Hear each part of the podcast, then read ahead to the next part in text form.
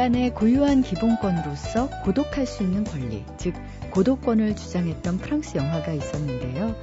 어, 고독에 대한 욕구는 누구에게나 있는 것이기 때문에 아무리 연인 사이, 가족지간이라고 해도 가끔은 개인만의 시간과 공간을 보장해주는 고독권이 필요하다는 그런 내용이었습니다.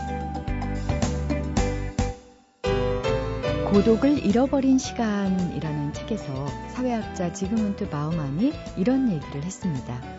이제 사람들은 인터넷이라는 진통제, 또 접속이라는 상황으로 도피할 수 있게 되면서 고독을 느낄 필요가 없는 상황에 놓여졌다. 우린 불행하게도 고독을 잃어버리게 된 것이다. 어느새 고독은 문학에서만 존재하는 단어가 돼버린 느낌이 듭니다. 요즘은 스마트폰 때문에라도 진정 혼자 있는 시간이 절대적으로 부족해졌는데요. 점점 일상에서 사라지고 있는 고독이라는 감정, 고독할 수 있는 시간, 가끔은 꼭 누리고 살아야 할 소중한 권리인 것 같습니다.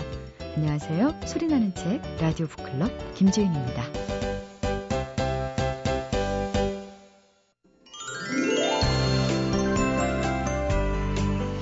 요즘 강남 스타일로 인기몰이 중인 가수 싸이 씨에게 세 가지 살이 있대요. 익살, 넉살, 그리고 어, 이거는 이분도 있을 것 같은데 뱃살. 네. 뱃살은 있고요. 여기에 술살도 좀 있으신 것 같아요. 네, 세종대학교 만화 애니메이션학과의 한창원 교수님 모셨는데 안녕하세요. 안녕하세요. 사실 언급은 안 했지만 얼굴 여기저기에는 또 지식의 살도 풍부하시죠. 원래 원고에는 뱃살이 없는 편이라고 써 있는데 왜 뱃살이 있다고 그러세요? 보니까요. 네. 거짓말할 순 없잖아요. 어, 없거든요. 없는데. 죄송합니다. 예. 보이십니다. 네, 네, 알겠습니다. 감히 네. 앉으니까. 네. 자, 오늘 어떤 책 준비하셨나요? 아, 아주 유명한 소설가시죠. 일곱 권의 장편 소설과 네 권의 소설집을 냈던 김현수 작가가 산문집을 냈습니다. 네. 네. 지지 않는다는 말. 네. 아, 참. 저희가 네. 곧 초대할 거거든요. 예, 초대한다는 말씀도 들었습니다. 근데 이 산문집 소개하는 거니까요. 제가 네. 오늘 좀 아, 저희는 장편 소설 할 네, 거니까요. 네. 저 다릅니다. 예. MC와 게스트 간의 이 경쟁 구도는 이건 어떻게 하겠습니까? 한 프로그램에서 참. 네. 그래서 오늘 김현수 씨의 산문집. 지지 않는다는 말. 음. 이 산문집 뒷면에 그 주제가 써 있어요. 내 삶에 가장 큰 영향을 끼친 건 지지 않는다는 말이 반드시 이긴다는 걸 뜻하는 것만은 아니라는 깨달음이었다. 음. 지지 않는다는 건 결승전까지 가면 내게 환호를 보낼 수많은 사람들이 있다는 걸 안다는 뜻이다. 아무도 이기지 않았건만 나는 누구에게도 지지 않았다. 그 깨달음이 내 인생을 바꿨다. 와, 좋네요. 이분이 그 마라톤 많이 합니다. 20대 후반부터 그래요. 백수일 때부터 뛰기 시작. 지금도 뛰는 분인데요. 하루에 1시간 이상씩 뛴답니다. 저도 마라톤을 예전에 즐겼고 요즘은 그냥 빨리 걷기를 하고 있는데 그런데 예전에 제가 이렇게 우리 동네를 마포를 뛰면 옆에서 사이클 타시는 분들이 와서 무릎에 무리가 가지 않을까요? 걸으세요. 이런 말씀 많이 옆에서 해주십니다. 아무래도 예, 네. 저를 보고 근데 저는 오랫동안 뛰어서 근육이 있어 괜찮은데도 불구하고 많이 걱정을 하시는데요. 마라톤을 제가 완주를 한 다섯 번 했거든요. 근데 다섯 번을 되게 완주를 하게 되면 되게 마라톤 마니아들은 점점 기록이 단축됩니다.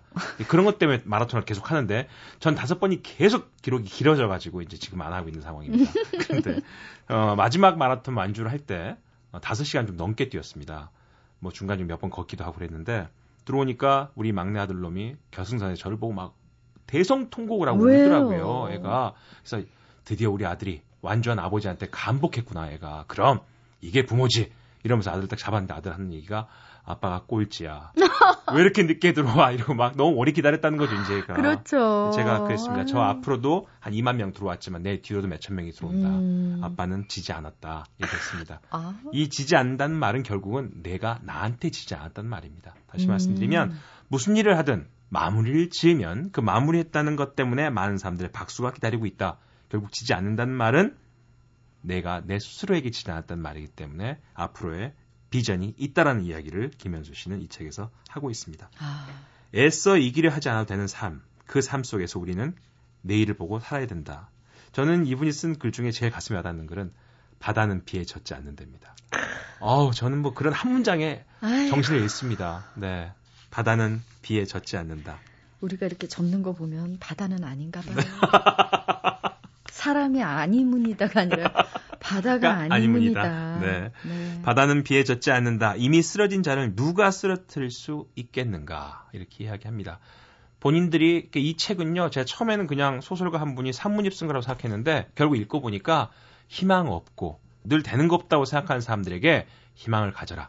삶이란 계속되는 것이다. 라는 꿈을 주는 산문집이라는 생각이 들어서 오늘 소개를 해드렸습니다. 네, 지지 않는다는 말 김현수 씨의 산문집이었습니다. 고맙습니다. 네.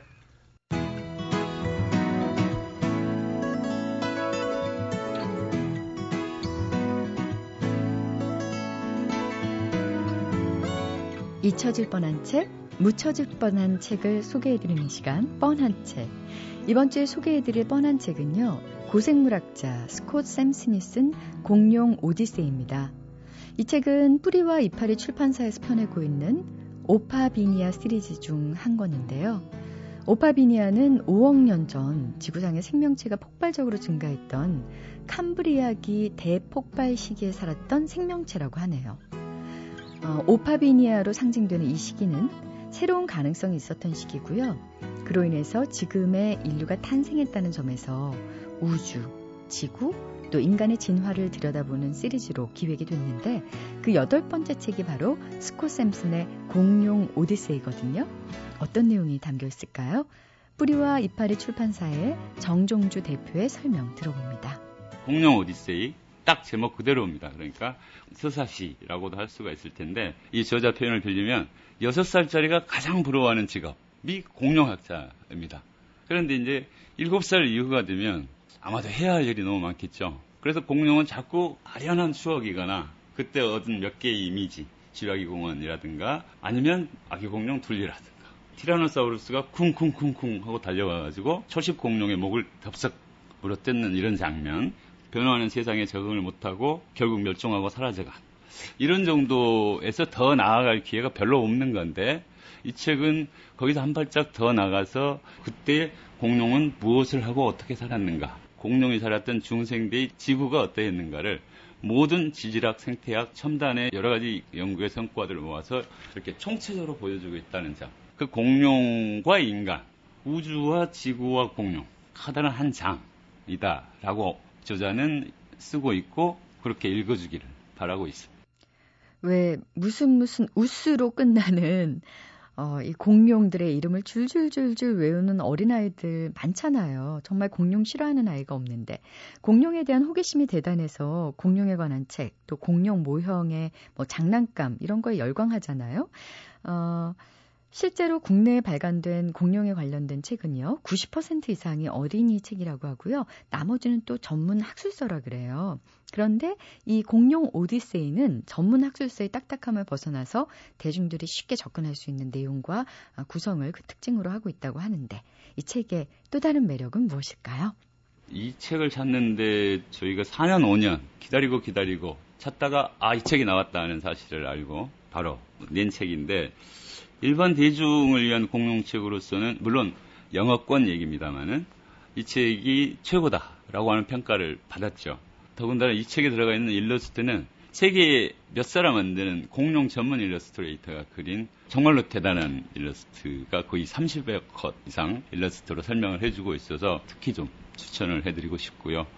저자가 필력이 있습니다. 공룡을 찾아 나서고 공룡에 대한 잘못되어 있던 부분을 뒤집거나 그 연구자들의 이런저런 일화 그리고 자신의 체험 지금을 사는 공룡학자들 이런 얘기들이 이렇게 종횡으로 총체적인 그림들을 그려주고 있기 때문에 약간 과장하면 책을 펼치면 덮기 어려우실 겁니다.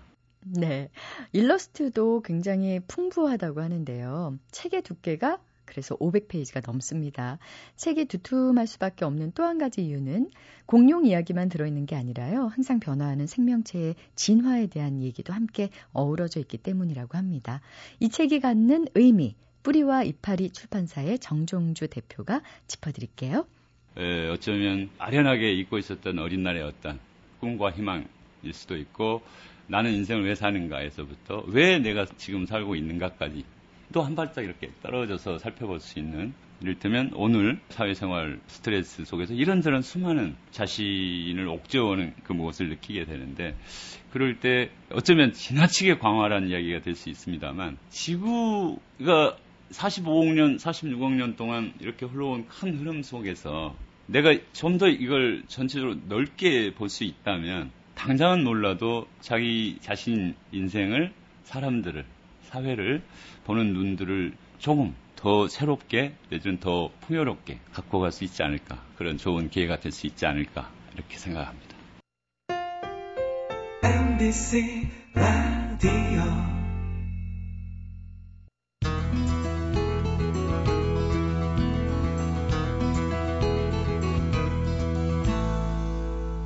우리나라의 스마트폰 보급률이 인구 대비 세계 1위라고 하잖아요. 어, 스마트폰 보급률이 다른 나라보다 월등히 높은 이유는 우리가 IT 강국이라서 그렇다 이런 분석이 많지만 과연 꼭 그 이유 때문이기만 한 걸까요?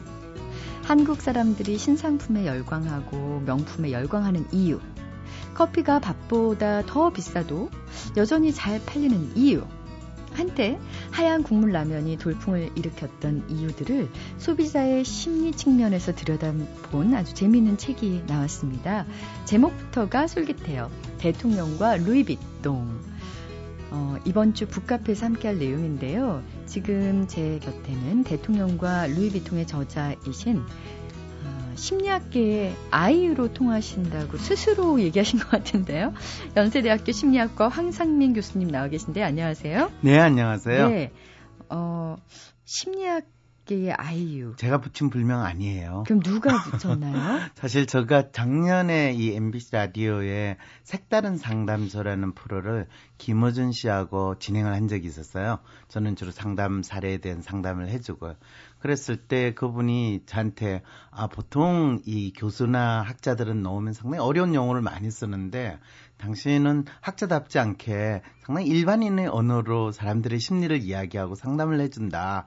그래서 이건 가요계에서의 아이유와 거의 같은 이 역할을 한다. 그래서 심리학계의 아이유라고 이야기를 했었죠. 아 그렇군요. 네. 아이유가 나름대로의 무슨 특색이 있나 봐요. 저도 사실 국민 아이유... 여동생이고요. 아 많은 사람한테 사랑을 받는다. 그렇죠. 그런 뜻이. 어 그러면 많은 사람한테 사랑을 받는 심리학자다. 그런 뜻이었네요. 아 몰랐어요. 저. 이 결론을 위해서 제가. 네. 아 그렇군요. 감사합니다.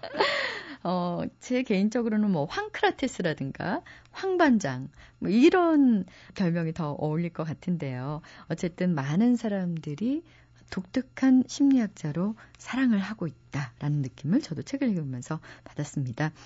자, 이번에 대통령과 루이비통이라는 책을 새로 쓰셨는데요. 저는 제목만 보고는 요즘 그 공천 헌금 네, 전달 사건과 관련된 책인가 했는데 아. 아니네요. 그러면 뭐 국회의원과 루이비통이라고 제목을 하죠. 그리고 저 책이 나오는 무렵에 사실은 그 공천 뭐 헌금 전달 사건이 터지면서부터 야 내가 대한민국 사람들의 심리를 참 잘 읽긴 읽었구나. 루이비통과 대한민국 사람의 심리는 분명히 있다. 특히 사람들이 뭔가 캥기고 좀 뭔가 안 좋은 일을 할 때는 루이비통 가방을 덜므로써 훨씬 본인이 상당히 번듯하고 멋진 사람이라는 것을 보여주고 싶어 하는 이 심리하고도 같이 연결됐겠구나. 근데 사실은 책의 내용은 한국인의 소비 심리에 대한 내용입니다. 그리고 한국 사람들의 소비 행위에 있어서 소비의 특성을 가장 잘 보여주는 거. 그건 저는 사실은 우리가 소비라고 한 번도 생각해 보지 않았던 대통령을 뽑는 거. 아니 어떻게 대통령을 뽑는 거를 이 소비와 같은 그런 행위에 비교를 하냐 어떤 분은 상당히 불쾌하시는 분도 있는데 사실은 우리가 대통령을 뽑는 게 당신에게 어떤 의미가 있습니까? 라는 질문을 해보면 대부분 분들은 어이 이 나라의 발전을 위해서 참 훌륭한 분을 뽑아야지 그런 말씀을 참 하시거든요. 그럼 당신 대통령을 뽑기 위해서 얼마나 노력을 하십니까? 나오신 분들에 대해서 얼마나 많이 파악을 하려고 하고 그분들의 정견이나 정책, 인생 역정 그런 것들을 다 탐색을 해보십니까? 하면 그냥 누구를 뽑을까 뭐 생각하는 것조차 다 귀찮아 힘들어 그러다가 그냥 누구 아이 뽑으면 되지. 그 사람이면 될 거야. 그 사람에 대해서 사실은 그렇게 알려고 하지 않아요. 저는 심지어 그걸 뭐라고 비교했냐면 사람들이 자기한테 필요한 뭐 지갑을 산다, 핸드백을 산다. 그러려면 어느 핸드백이 좋을까, 다양한 모델도 보고, 가격이 어떻게 되고, 뭐 상당히 고민을 하면서 신경을 써서 딱 구입하는데, 사실은 대통령을 뽑는다는 거는 그 나온 여러분들 중에서 어떤 하나를 선택하는 건 우리가 핸드백 하나 사는 것, 지갑 하나 사는 것만큼도 신경을 안 쓴다. 그렇지만 그 선택이라는 것이 국민 개개인이 있어 엄청난 비용을 지불하는 일종의 소비 행위와 같아. 그런 측면에서 보면 대한민국에서 엄청 비싼 소비 행위인데도 사람들이 신경을 별로 안 쓰는 거. 그 다음에 대한민국에서 모든 사람들이 나름대로 가지고 싶어 하고 또 나름대로 비싸다라는 것을 가장 잘 보여주는 게 명품 소비행이거든요. 그랬을 때 이제 명품이라는 걸 가장 잘 대표하는 게 뭐 루이비통, 뭐 프라다, 뭐 이런 다양한 저도 모르는 뭐 샤넬 뭐 이런 상표 브랜드들이 나오지 않습니까? 그런 거를 사람들이 가지고 싶어 하고 또 가지려고 하는 욕망은 높아요. 그러다 보니까 또 어떤 재밌는 현상이 있냐면 그거를 어떤 사람이 들고 있으면 야 저게 명품이래. 아니야 짝퉁일 거야. 이 생각을 하거든요.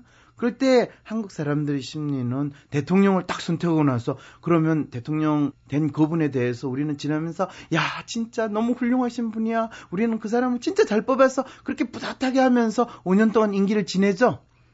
네 대답이 없으신 거 보니까 그런 일이 거의 없어요. 그러니까 내 손가락을 자르지 뭐 이런 식의 반응이 보여. 그거는 명품인 줄 알고 샀더니 이건 짝퉁이잖아. 그런 경험을 하는 그를 똑같이 겪는다는 거죠. 그래서 한국인이 겪는 소비 심리를 가장 잘 보여주는 대표적인 행위는 어쩌면 대통령을 선택하는 거, 명품을 소비한다는 이 심리 속에 잘 드러난 것 같다고 해서 제목을 그렇게 붙였습니다. 그러네요. 대통령과 루이비통.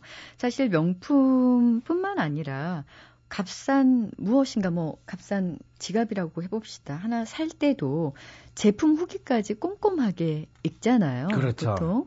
그리고 어, 원래 사려고 했던 제품이 마음에 안 들 때는 뭐 포장 그대로 해서 보내면 교환 환불이 가능합니다. 그렇죠. 근데 이제 대통령은 교환 환불이 불가능하다는 것. 그렇죠. 그렇기 때문에 더 많은 시간을 투자해야 된다는 생각이 드는데요. 그렇죠. 그런데 놀랍게도 교환 환불이 불가하다라는 것 때문에 더 많은 시간과 노력을 투자하느냐 하면 정상적인 인간은 안 해요.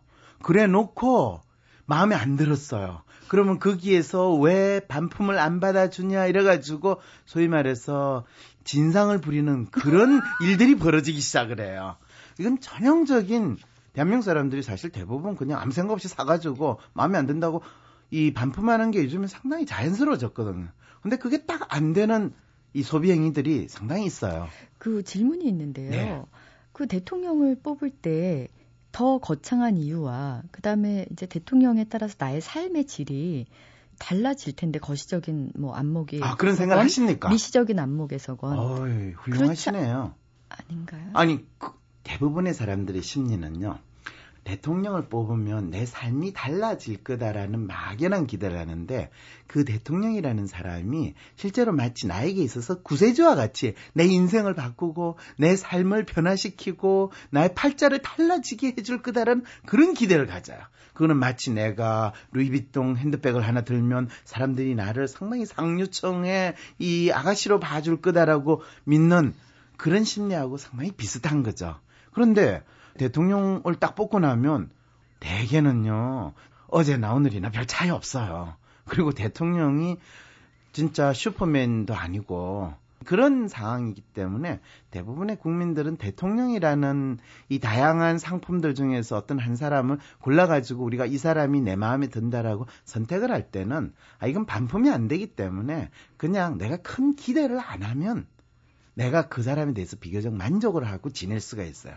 그런데 사람들이 이 상당히 좌절하고 특히 한국인의 경우에는 뭔가 번듯하고 멋있게 남들에게 보여주고 싶고 또 그런 인정을 받고 싶어 하는 심리가 유달리 다른 문화권에 비해서 좀 큽니다. 그런데 그것이 현실에게 있어서 충족이 잘 안 되는 상태로 우리는 많이 살아요. 그러면 그냥 아, 이 내가 바라는 것이 현실에 잘 이루어지지 않는구나라는 것에 대해서 웬만큼 그냥 자기 성찰이 이루어지면 거기에 대한 좌절감이 적은데 그 성찰이 안 이루어지고 이거는 누구 때문이야, 누구 잘못이야? 이런 식의 생각을 하게 되면 자기의 현재의 삶에 대해서 가지는 어려움에 대해서 훨씬 더 좌절감과 절망감을 더 많이 느껴요. 내가 사는 게 힘들면 이걸 뭔가 이유를 찾아야 되잖아요. 그러면 가장 사람들이 잘 쓰는 거는 날씨 비가 와도 이건 대통령 탓이야 더워도 대통령 탓이야 뭐 다 그렇게 이야기를 할 수밖에 없는 거죠. 왜 그 사람이 자기가 나의 삶의 문제를 다 해결해 주겠다고 나섰으니까. 그런데 그걸 해줄 수 없거든요 그렇군요. 왜 이제 지금 이제 대통령을 상품과 동일선상에 놓으시고 소비 심리를 바탕으로 이제 분석을 해주고 계시는데요. 기업들이 왜 흔히 신상품을 출시를 하게 되면 아, 이게 어떤 연령에 맞을까? 어떤 성별에 맞을까? 뭐 어떤 소득층에 맞을까? 이렇게 세분화 작업을 하지 그렇죠. 않습니까? 그런데 요즘엔 이런 세분화 작업이 의미가 없다고 들었어요. 맞아요 왜요? 왜 그러냐 하면 전혀 쓸데없는 기준을 가지고 세분화를 하거든요 대개 사람들이 생각할 때 남녀 이 성별에 따라서 또는 연령대에 따라서 그걸 이제 보통은 사약적인 이 세분화 작업이라고 이야기를 합니다. 그런데 소비 행위를 한다라는 것은 실제로 사람들이 각 개인이 가지고 있는 욕망 이걸 충족하기 위해서 소비 행위를 하거든요.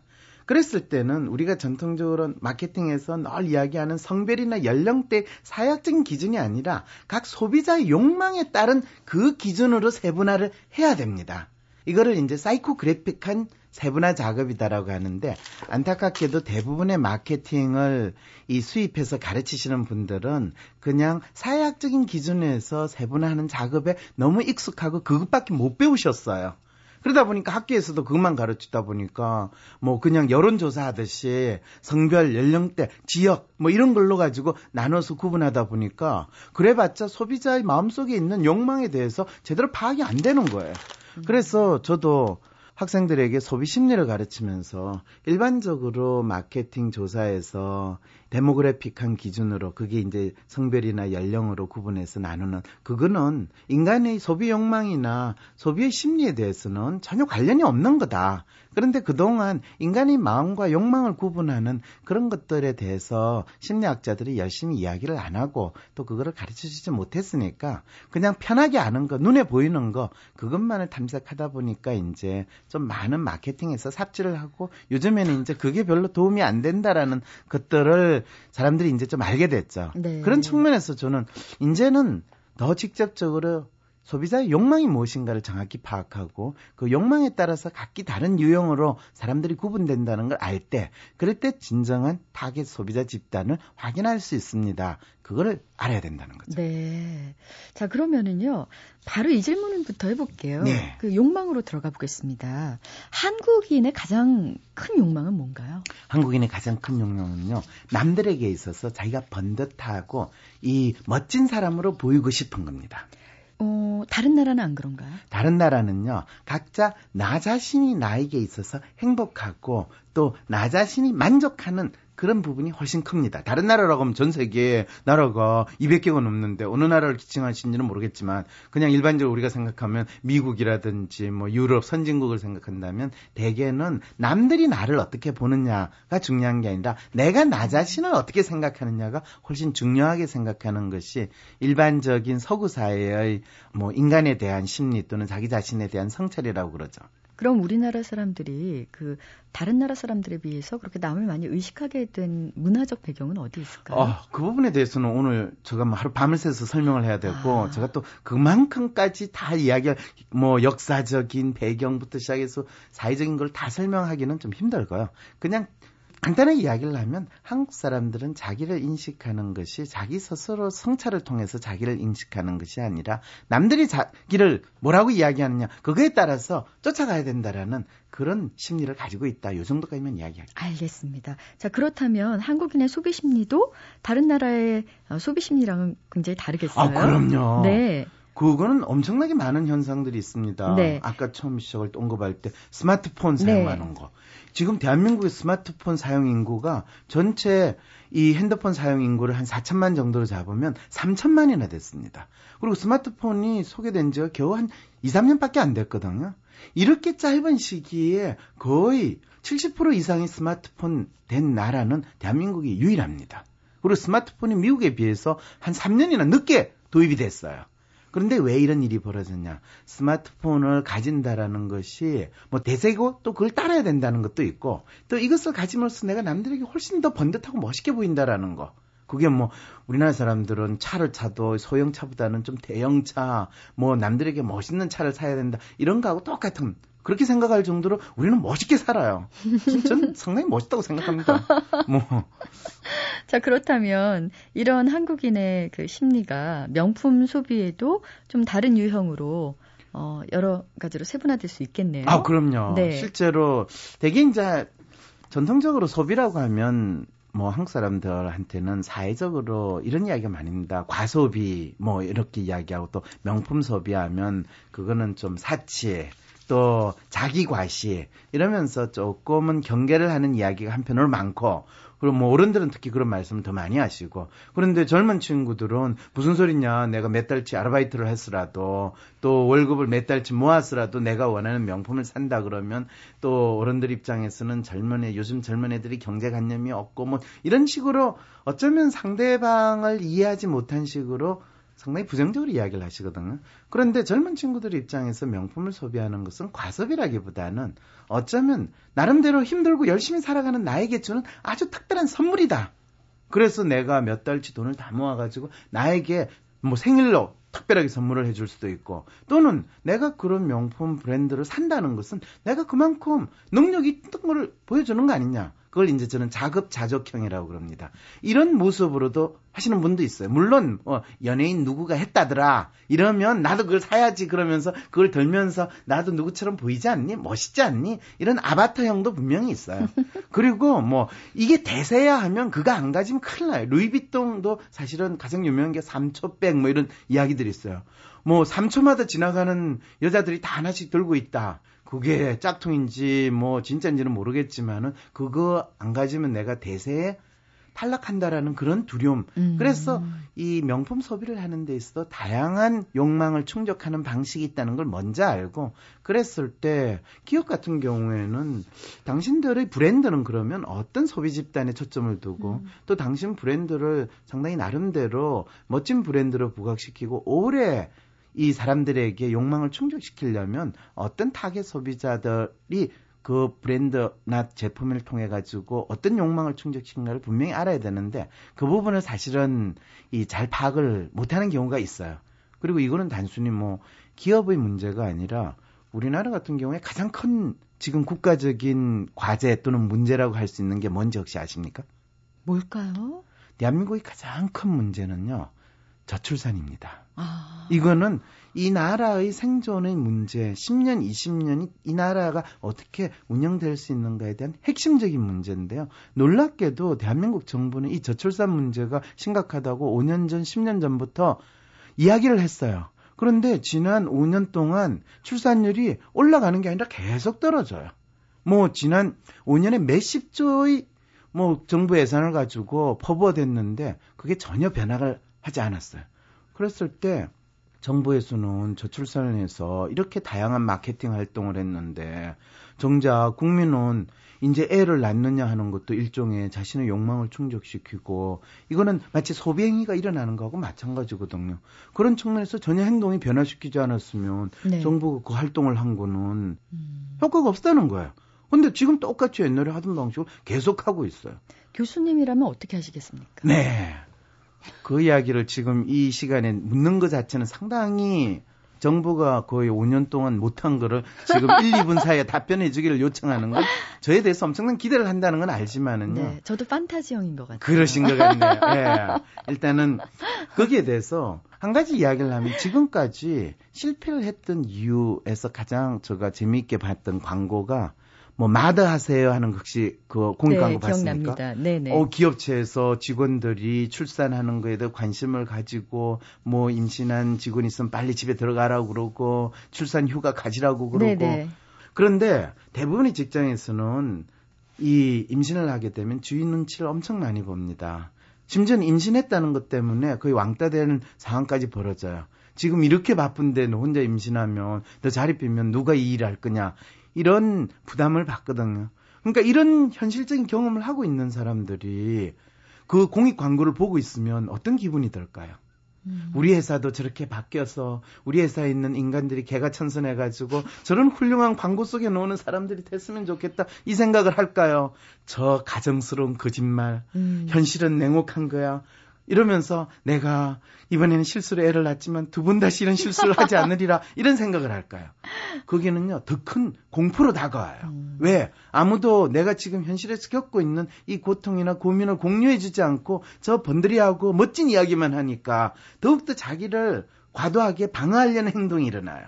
그래서 더 이 임신하고 출산하는 걸 두려워하게 되는 심리 상태를 가는데 저는 그 광고를 하는 걸 보면서 정부가 출산을 장려하겠다는 게 아니라 거의 출산을 이제는 더, 그 똑똑한 국민들이 스스로 알아서 하지 말도록 지금 역설적으로 계몽하는구나 음. 이 생각이 든다는 거죠. 그렇군요. 그래서 진짜 정부가 저출산 문제를 해결하려고 공익 광고를 만든다 하더라도 현재 이 출산을 하려고 하거나 또는 현재 이 결혼을 해가지고 자녀를 가진 사람 또는 미래의 자녀를 가진 사람들이 출산하는 데 있어서 어떤 것이 가장 핵심적인 두려움으로 남들에게 차마 말하지는 못하지만은 마음속에 가지고 있는 두려움이 무엇인가? 그리고 아이를 출산하고 양육하는 데 가지는 가장 중요한 욕망이 무엇인가? 이 부분을 정확히 파악해야 돼요. 그렇지 않고 일반적인 그냥 마케팅 조사들 설문지하면 출산하는데 가장 어려운 점은 무엇입니까? 하면 자녀 양육, 교육 교육비, 경제적 문제 이렇게 이야기를 해요.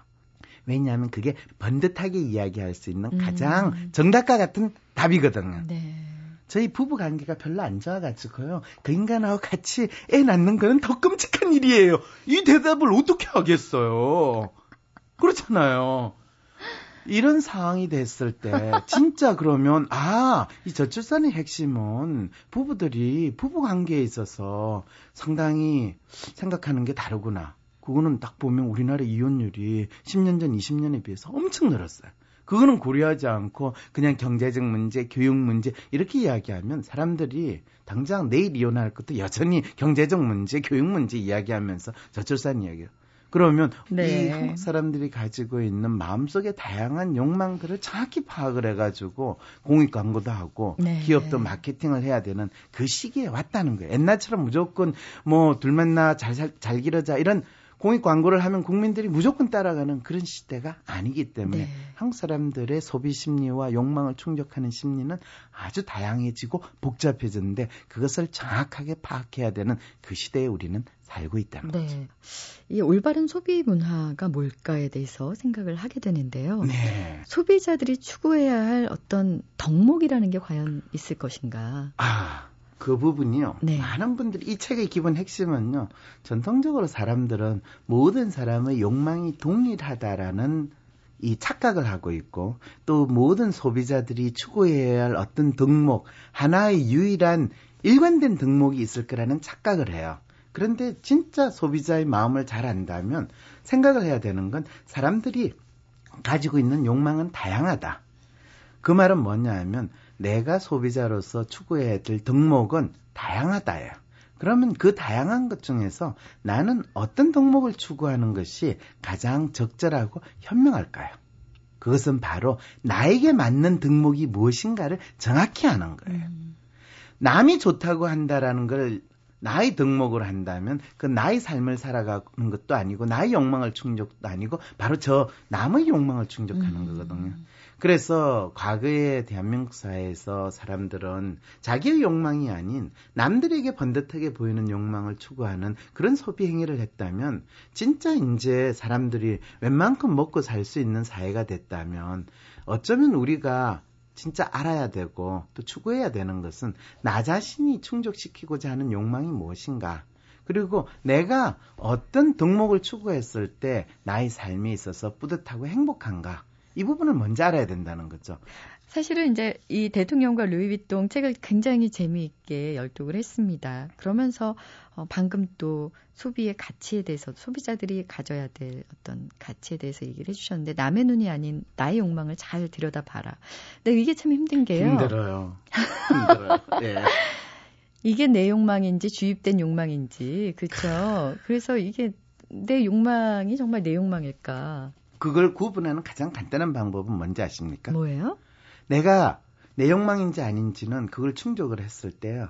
진짜 별로 힘도 안 들고 그리고 나름대로 뿌듯하고 편하고 즐거우면 내 욕망이에요. 음. 근데 충독을 했는데 여전히 뭔가 찜찜하고 부족하고. 네, 부족하고 또 뭐 갚아야 될 게 생각도 나고 내가 무리하지 않았나 생각도 나고 어 다음에 영수증 날라오면 어떡하지 이 고민되면 그건 자기 욕망을 충족한 게 아니에요. 아, 그렇군요. 간단합니다. 이 명품 소비의 여덟 가지 유형을 이제 쭉 얘기를 해주셨는데 저도 한 두 가지 정도를 생각을 했는데 문제는 뭐냐면요. 그 두 가지 유형이 어떤 건지 언급하실 수 있으십니까? 네, 그럼요. 뭡니까? 격조형과 격조형과 자아 표출형이었어요. 그렇죠. 예. 나에게 맞아야지 그렇죠. 개성이고 고집 있게 소비한다. 그렇죠. 문화와 예술성이 있어야지. 그렇죠. 뭐 이거였는데요. 예. 문제는 뭐냐면 가장 기본적인 그 욕망의 첫 번째 단계가 뭐냐면 왜 꼭 명품을 사야 돼? 아, 라는 생각을 하고 있기 그래서 때문에 명품이라는 것이 네. 어떤 의미냐면요. 네. 많은 분들은 명품하면 1차적으로 뭐 우리가 아까 말한 루이비통이든 샤넬이든 프라다든 이런 외국 브랜드를 생각을 하세요. 그런데 그 중에서 격조형이나 자아 표출형 경우에는 특정 브랜드 또 누구나 아. 알고 있는 브랜드에 연연하지 않아요. 음. 그랬을 때 특히 대한민국에서 이 격조형을 주장하시는 분들은요, 명품이라는 것은 실제로 외국 브랜드가 아니라 남들이 가지지 못하거나 어, 남들이 쉽게 하지 못하는 것들. 예를 들면 요즘에 이 한옥 붐이 불었어요. 삼청동이나 뭐 이런 데 가면 한옥. 주로 격조형을 주장하시는 분은, 아, 한옥, 아, 그것이 우리의 참, 이, 멋있지 않아요? 이렇게 하고, 뭐, 꼭 그 한옥을 자기가 가질 필요는 없어요. 뭐, 고택, 스테이 뭐 하는 거. 그런데 하루 정도 있으면서, 역시 한옥은 좋은가. 이런 걸 누리면 그 자체로 상당히 럭셔리한 경험을 했다. 이렇게 이야기를 하면 벌써 그분은 격조형의 명품 소비를 하고 계시는 거예요. 음. 그리고 자아 표출형은요, 되게 본인은 별 본인은 자연스럽다고 하- 하면서 나름대로 네. 소비를 하는데 주위에 있는 분이 야 이거 참 특이하다. 어떻게 이런 거 어디서 샀어요? 그러면 아 이거 어디서 샀는데 하면 아 그 브랜드가 수입이 돼요 안 돼요 그러는데 아 이건 동대문에서 내가 아는 이 디자이너 애가 만든 거야 하면서 상당히 아주 나만을 위해서 만들었다는데 의미를 두는 그런 액세서리나 옷을 입는 그런 아마 소비 행위를 하고 계실 가능성이 높아요.